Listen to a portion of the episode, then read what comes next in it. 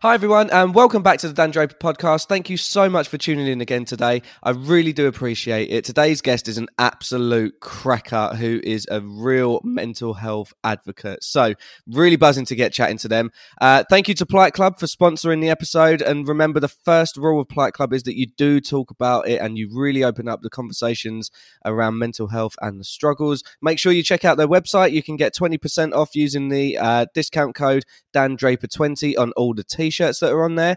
Um, and again, you can find me on Instagram at the Dan Draper Podcast. You can find me on Twitter at the Draper Podcast. You can find me on Facebook on the Dan Draper Podcast. And again, if you'd like to get involved with the show, I'd love to hear uh, your stories and to have a chat with you. You can email me on the Dan Draper Podcast at gmail.com. So, Danny Bowman, would you like to introduce yourself, sir? Yeah, so uh, I'm Danny. Um, I'm head of campaigns at Parliament Street. Um, I'm also vice chair at Male Voice, but most importantly, I've also had my own experience with uh, mental illness, um, which was really difficult throughout my teenage years, and I'm very, uh, very excited to talk to you, Dan, about it. Oh, mate, thank you so much. I know that it's been a real struggle to try and match diaries and stuff, so I really do appreciate you coming on. So how's things, man? Anyway, how are you? Uh, how are you finding lockdown at the minute? I know that you're you're at uni at the minute, aren't you? Yeah, I am. Yeah, it's it's really difficult. I mean, I'm I'm in York at the moment, and it's uh it's it's pretty rainy and dreary outside. But I'm just trying to kind of path my way through whilst um whilst not looking too terrified at them two five thousand word essays that I've got to do. You know. Um, oh, but other than that, it's it, it's good. It's good. I'm I'm remaining focused and uh, trying to go out for a walk every day, which is uh which is pretty nice. Yeah, and around York is beautiful as well. I haven't been since I was, you know, just uh, just just a kid, but I remember it being absolutely stunning around there. It is. It's absolutely beautiful. I mean, I've been here pretty much nearly four years, and I still can't get by how beautiful it is. Obviously, the northeast of England is the most beautiful, uh, where I'm originally from, but uh, but other than that, it's uh, it's definitely second place. Yeah, absolutely, man. So, um, so yeah, thank you so much for for coming on uh, today. As as I said, I really do appreciate it. Um, let's take it way back as as we do with with every episode. Where is it that you would say that your um your struggles began? Where where is it that it kind of was the pinnacle moment for you that you were like, okay, this is it now? Yeah, definitely. I mean, it was where I was around 14 years old, um, and I just joined a new school. I was really excited. Um, I played rugby. I was, you know, I was a pretty normal kid. Um, but then things started to change quite dramatically. Um, I started to kind of look at everyone else, and I just didn't feel I really kind of fit, fitted the mold. Um, everyone seemed better looking than me. Um, everyone seemed to have girlfriends, um, and everything just seemed so much better for them than than for me. and then, unfortunately, I started to stare at myself a lot more. I started to look in the mirror um, and I just felt like I didn't really fit that mold. Um, so I started to spend extra hours in the mirror. I started to try and perfect my appearance. And the number one mistake I made was then starting to try and get validation from other people online. Um, I took a couple of pictures of myself and posted them online. Um, and unfortunately, from that, um, people started to critique it in a in a pretty nasty way, focusing in on um, my weight, um, my skin, um, just generally the way I looked, my, even down to my hair. Um, and obviously, that made me feel um, incredibly lonely. Um, and it kind of, instead of validating me in, in the way I wanted it to, it kind of validated that my worries about being ugly. And that then pushed me down a trajectory towards spending hours every day in the mirror um, and it started at like two hours a day in the mirror up to five hours, and then it started to get up to 10 hours a day in the mirror. And I just was spending so much time worrying about my appearance and becoming quite depressed at the same time that I couldn't even maintain focus in class. I couldn't even be in the school. So unfortunately, at 16 years old, I, I had to, you know, sorry, at 15 years old, I had to drop out of school um, which was really difficult for me because I'm quite the perfectionist as well. But my mental health just got so bad um, to the point that I just couldn't focus in the classroom. And that kind of pushed me towards being housebound um, for around six months. Um, and just spending that time in the house on my own. I mean, we talk about lockdown at the moment. I mean, it's for, for me, it was kind of like that, just spending time all the time in the house. I couldn't leave Um, and I just spent up to 10 hours a day in the mirror taking hundreds of pictures of myself, editing my appearance, ripping my appearance apart every single day um, without knowing what was wrong with me. Um, and that developed into a really acute mental health problem, um, which unfortunately reached, reached crisis point.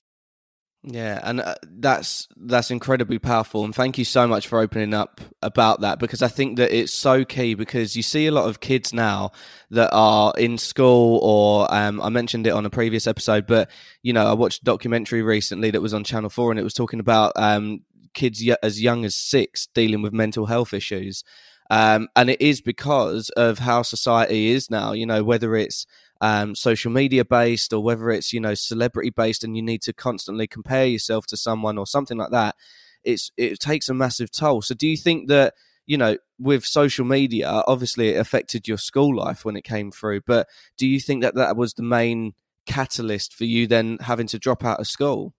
I think it's important to to, to recognize there was a probably a pre-existing issue there um, but i definitely feel in my case that social media um, pushed me down a trajectory um, that I m- might not have gone down if um, if it hadn't have been for for being able to kind of post photos online and, and get them responses as, as quickly as I did. Um, so yeah, I definitely feel social media, but also the comparing part. I was spending you know hours every day kind of looking on social media, and everybody seemed to be living a better life than me. Everybody seemed to be you know um, taking better pictures than me. All of these different things um, acted as a real catalyst towards me um, becoming so insecure about myself, um, but also generating a, a, a, pretty acute mental health problem that was uh, that unfortunately led to a crisis point um, at the end of that six months. Yeah, and it's it's uh, you know it's amazing that you're you're so open about that as well, and you know one thing that I wanted to ask you um, was when you were going through that process, um, you know, can you tell us a bit more about? I think it's really important for, for, for everyone that's listening. Can you tell us about your body image insecurities and and uh, which ultimately then led to what you know what we've spoke about off air, which was um, body dysmorphia? Yeah, absolutely. Um, well, at 14 years old, I think it's important to say that I was I was a rugby lad. You know, I was I was quite a, a, a built guy. Um, I wasn't necessarily what you'd see as an idealized image of, of what perfection was. So I, I think I started to to become quite concerned about about that, um, and and I wanted to change it, and and that took the you know the the frame of kind of focusing in on every part of my appearance. I was specifically worried about my skin, um, even though everyone told me I had no spots.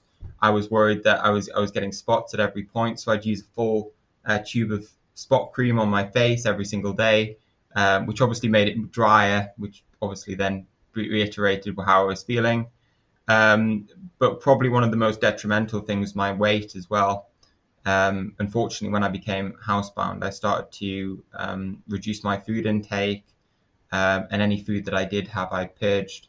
Um, and, and, and that became really detrimental, not just for my mental health, but also my physical health. Um, but that that fixation on and i think this is one of the most important things about bdd as well it's such a lonely illness because you're spending so much time just fixated on how you look um, what's wrong with you. Um, and unfortunately that fixation um, became too much. And i'm not embarrassed to say i think it's very important we we talk about these things but you know imagine every single day spending 10 hours a day in the mirror zooming in on your appearance you know, taking hundreds of photos, purging your food for six months every single day. Um, and unfortunately, that, that got to crisis point um, six months down the line. And I remember laying on my bed and just wanting it all to stop, um, wanting it all to, to go away. And unfortunately, I did something, you know, sadly, I, I tried to take my own life because it just became too much. It just became too much. And I think the mistake I made very early on was not speaking about it.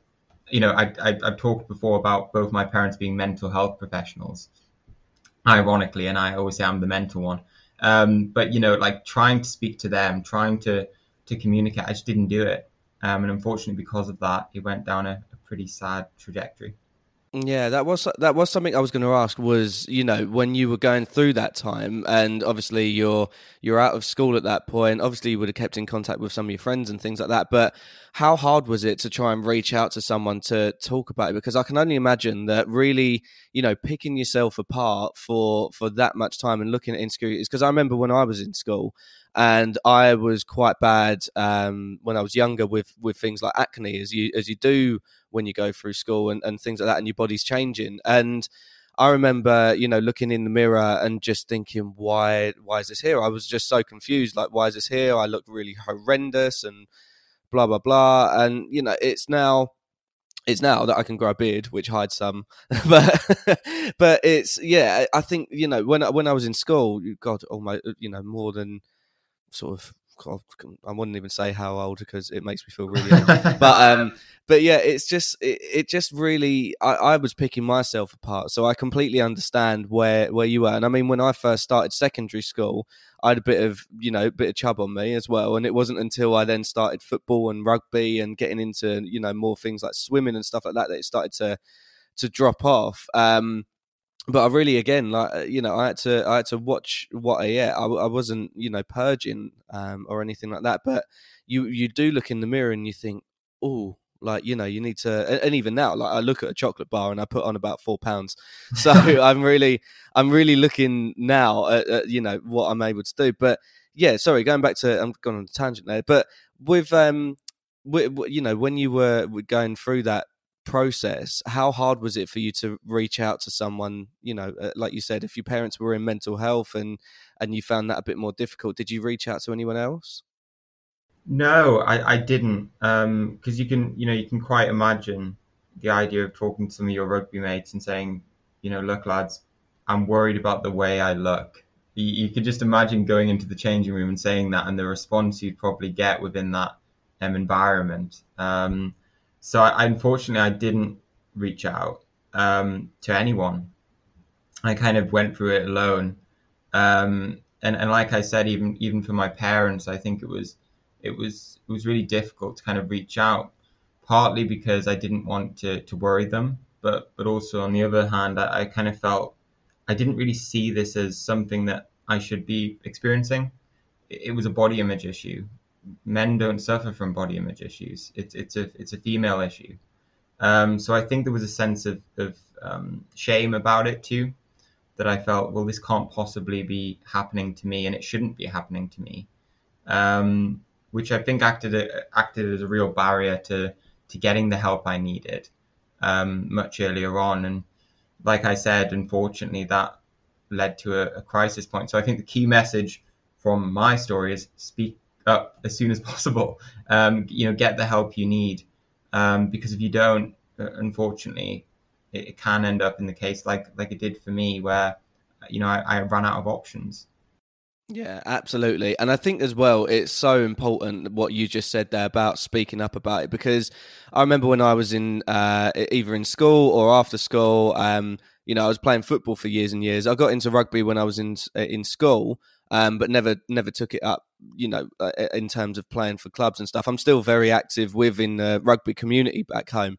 Um, but you know, I I found that you know even even now that for me the rugby community are so much so much more accepting of where you're at with mental health and and that side of things rather than some other sports that are out there. Um, and yeah, it's it, it's it's just so tough to to open up to people because, like you said, there is that s- still that macho kind of edge to it where you need to be you know you're a rugby player you're big and strong you don't open up and and things like that and it's so key that you do because i think that like you said there you know if you go down that route and the similar route that you went to then it's going to be so detrimental to so many people because if if you were to take your own life, not you specifically, but if you were to take your own life, how many people does that then affect? You know, it's it's it's crazy just because we can't talk about it and we need to keep it. You know, we've got this real male machoism stigma around talking around mental health and especially body image. So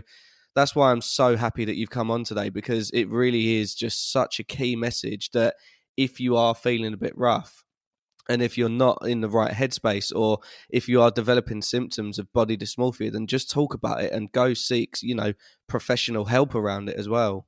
Absolutely, and I think it's it's vitally important. And as you talked about the rugby community, I think it's got much better, and I think it's it's, it's moving in the right direction. Um, but definitely, I think it's so vital to speak about these things because, as I said, because I didn't speak about them, you know, I, I always look back and I think, you know, if I just if I just reached out to my parents, or if I just reached out to um, my rugby mates, would it have gone down the way it did? Would it would the trajectory have um, changed slightly if I'd opened up? And I've come to the conclusion that it probably would have, um, and I probably would have got the help I needed early, and I probably would have got the the care and support I needed. Um, but I didn't, and that is something that I, I, I do regret um, not doing much earlier on. And gentlemen, if you're listening, speak up. yeah, guys, speak Just, up, speak up. Just do it. So, um, so Danny, how is it that you then turned it all around? Then, how what what was that pinnacle moment that you just then went right? I need to I need to seek help here, and you know what? How you then went about after what you went through? Yeah, I'll, t- I'll tell you, it wasn't a linear trajectory, just going from you know zero to a hundred. Um, it was more you know zero to ten, and then back to zero again sometimes. But um, yeah, I, I luckily got support from the Maudsley Hospital in London. Um, fortunately, there wasn't necessarily the support locally, so I had to go to London every day, um, every week from Newcastle, um, which was good, and I got exceptional support from the Maudsley, um, which helped me kind of look at my image differently, um, helped me reduce the anxiety I felt around my appearance, and also some of the some of the kind of thinking around that, um, some of the background thinking as well. So from that, I started to get better. Um, after 12 sessions, I started to feel more confident. Um, but it took a couple of years before I started to get back into education. Um, but from that, I, I decided I really wanted to campaign on this. It was something that was really close to my heart. I'd seen the impact on my family, um, and I wanted to do something about it. So, um, as well as getting back into education, I started a campaign with the the, the, the charity Fixers, um, and started to to talk about body dysmorphic disorder. Um, and you know, quite, quite you know, luckily from that, I it went viral, um, and I was able to to talk to lots of different people about my experience uh, with BDD and hopefully help a lot of a lot of males out there. Um, but then after that, I started to started to become even more confident. Like I said, it wasn't a linear line. I, I, I fell backwards um, quite a lot of times. Um, but I started to get the confidence to talk to more people, and I got involved with Parliament Street, um, which is a political think tank, um, and started to run kind of their mental health campaign um, and really talk about uh, some of the key issues um, within the arena, such as um, you know access to services, different things like that, um, and that just built my confidence further. And then I, like I said, I started to to get back my education, Newcastle College, where I originally um, got my GCSEs back and my A levels back. They had fantastic mental health support, which was which was amazing. Um, and suddenly I was starting to feel confident again. Um, and then from that, um, I did a diploma, and here I am at the at the University of York. So you know, I'm very lucky that things kind of you know fell into place, and a lot of my I don't know if you want to call it success, but a lot of my success and recovery has been because of other people. Um, you know, the the support at Newcastle College for mental health, the my parents who have I don't know how have stood by me every step of the way. Um, and you know my friends who've who've been there all through it. So I'm very lucky. But the reason I'm kind of where I am now um, is definitely because of other people and not necessarily because of because of what I've done. Yeah, and I think that I, I, it's so important that you surround yourself with people that are going to keep constantly making you better. Um, you know, whether it's friends, whether it's family, just kind of cut that negativity out and just be like, right, this is where I need to to go with it. And I think that it's so key because I wouldn't be where I am now without the support of uh, people that you know love me and want me to to excel in, in what's going on and just release this stigma. So it's vitally important. Um, So you mentioned there, obviously doing the work for for Parliament Street, but I also saw recently that you did some work with the Mental Health Foundation. Is that right? I did. I did some work with the Mental Health Foundation. It's a it's a, it's a great foundation, um, and I did some stuff around body image. Um, so um, talking, we did a couple of things. Um, I wrote a, a, blog for them, um, but also we uh, recorded a video last year um, around my story, but also the kind of the wider implications for, for body image with social media and things like that. Um, but also on top of that, we, we did a committee um, hearing with uh, the Women and Equalities Committee, um, talking about the impact of social media on um, young people's mental health, uh, which was which was really really good. Um, and I think as we widen that conversation, as we start to get um, more young people on board and more young people talking about it, we can hopefully have an impact um, to reduce um, the the difficulty that social media poses to the mental health of, of young people. So a lot of these different things was really good, and I'm grateful to the to the Mental Health Foundation for for taking me on for that. Yeah, and it's it's absolutely key, and I've said this a couple of times that we we need to get mental health training into schools and we need to recognize it a lot quicker because something that I took from what you said previously was actually a ray of sunshine when you think about it is that when you said that uh, Newcastle College had great mental health facilities that's music to my ears because you you know you then think about well if they're doing it then what other colleges in the area are doing it and then what's the national approach and then if someone else is feeling that they need to do more mental health support. You know, it's little hotspots that can pop up that will then just mean that it's a, a mass thing in the future that's just completely blanket across the UK or even the world, you know, but definitely in the UK for us because we're not very good at talking about mental health in general. But yeah, I think that it's so, so important that, that you know, that this gets into schools and we go from there. Absolutely. Um, and, you know, use me as a case study. Seriously, if you look at me as a case study, I was a, a kid who was terrified about even being in a classroom. And I went to Newcastle College, and because there was the mental health support there, because they, you know, if I needed support at any time, I could get it. I was able to get my GCSEs and get my um, diploma um, and end up at university. So it just shows the impact. And if, if, it, if it has that impact on me, believe me, it'll have an even greater impact on on everyone else. So you know, if you introduce mental health support, you're completely right, Dan, um, into schools, you will see the results, and young people will be able to succeed um, because of that. So I think yeah. that's really important. Yeah, thank you, man. Um, Danny, just to wrap it up, then one last question, as I always do with the uh, with the show. What advice would you give to anyone who may be in a similar situation to how you were feeling at the time, and you know how what what words of wisdom can you say about coming through the other side? I think th- there's a couple of things. I think be patient with yourself. Um, don't get annoyed at yourself. Don't get frustrated um, because maybe you're not making the progress you know you think you should be making in your recovery. Um, you know, unfortunately, as I said, it's not a linear line, um, and sometimes you'll have setbacks. But just keep going and never giving up, um, and you will recover. You can recover from mental health problems. It's possible. Um, and the second thing would be speak up I know it's I know it's a really common thing to say, but it's so vitally important. And I hope in for what I've shown from my experiences that actually speaking up can can mean that you get the help you need eventually, um, but also the risks of not speaking up. So if you are feeling down, if you are feeling that you may be suffering from BDD or any other mental health problem, do speak up um, because it will enable you to get the help you need. Um, and it's honestly the bravest thing you can do, especially to, to lads watching the bravest thing you can possibly do is speak up. Um, so so please do it. Yeah, thank you so much, man. That's such a important important message. And like Danny said, guys, speak up, please. We're in the middle of a, a pandemic at the minute. We need to keep talking and keep connected. Absolutely, absolutely, yeah.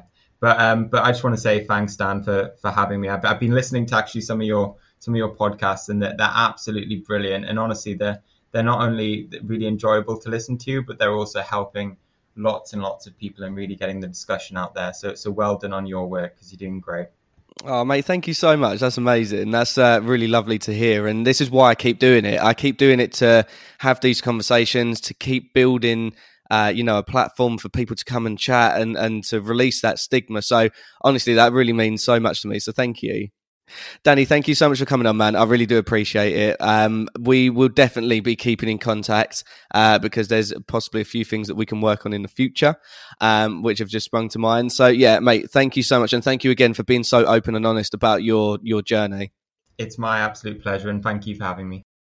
Guys, that was Danny. Thank you so much to him. Um, you can check him out on all of his social medias. I will put them in the episode links and tag him in everything on my Instagram. So make sure that you check him out. Um, thank you again to Plight Club for sponsoring the episode. Uh, remember, the first rule of Plight Club is that you do talk about it. So make sure that you're having those conversations, like me and Danny have been saying this whole episode. Um, and you can also, as I said, you can get 20% off the t shirts using the Dan Draper 20 discount code on the purchase. Um, thank you so much to everyone for listening. You can find me on Instagram at the Dan Draper Podcast. You can find me on Twitter at D Draper Podcast. You can find me on Facebook on the Dan Draper Podcast. And again, if you would like to get involved with the show, I would love to hear your stories. You can email me on the Dan Draper Podcast at gmail.com. Thank you so much for tuning in, and I look forward to speaking to you again soon. Cheers, guys.